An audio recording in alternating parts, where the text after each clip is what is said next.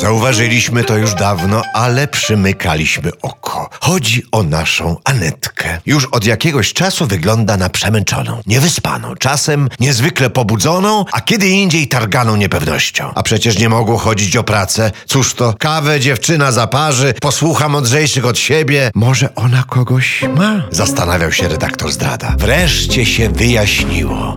Bo od czerwca ciągle grają. Wyjaśniła. Nasi ukochani siatkarze. Mecenas Targowicki siatkówką się nie interesuje. Dziwak, ale i tacy Polacy się zdarzają. Dopiero teraz się zainteresował. Faktycznie, mówi. Najpierw prestiżowa Liga Światowa, potem prestiżowe mecze towarzyskie, ale zauważył, prestiżowe Mistrzostwa Europy oraz prestiżowy Puchar Świata dopiero jesienią. Więc ma pani spokój. Nieprawda. Zawołała Anetka. Teraz mecze najważniejsze. Kwalifikacje do Igrzysk Olimpijskich. Jak to? Więc nie puchary? Nie mistrzostwa są w tym roku najważniejsze, ale kwalifikacje do tego co za rok? Tak właśnie jest. Za siatkówką nie nadążysz. W każdym razie nasza Anetka wybiera się do Sopotu na mecze. A na jakiej pani zasiądzie trybunie? Zainteresował się zdrada. Na tęczowej? Nienawidzącej wszystkiego co polskie? Czy na tak zwanej białostockiej, patriotycznej? Na meczach siatkówki wszyscy siadają razem. Odpowiedziała dziewczyna. Co? Zdumiał się redaktor. Siadają ramię w ramię i nie żrą się o to, kto jest prawdziwym Polakiem? Zaprawdę dziwny jest ten świat. Świat siatkówki. Niech grają codziennie. Westchnął Targowicki. A my zaśpiewajmy. W stepie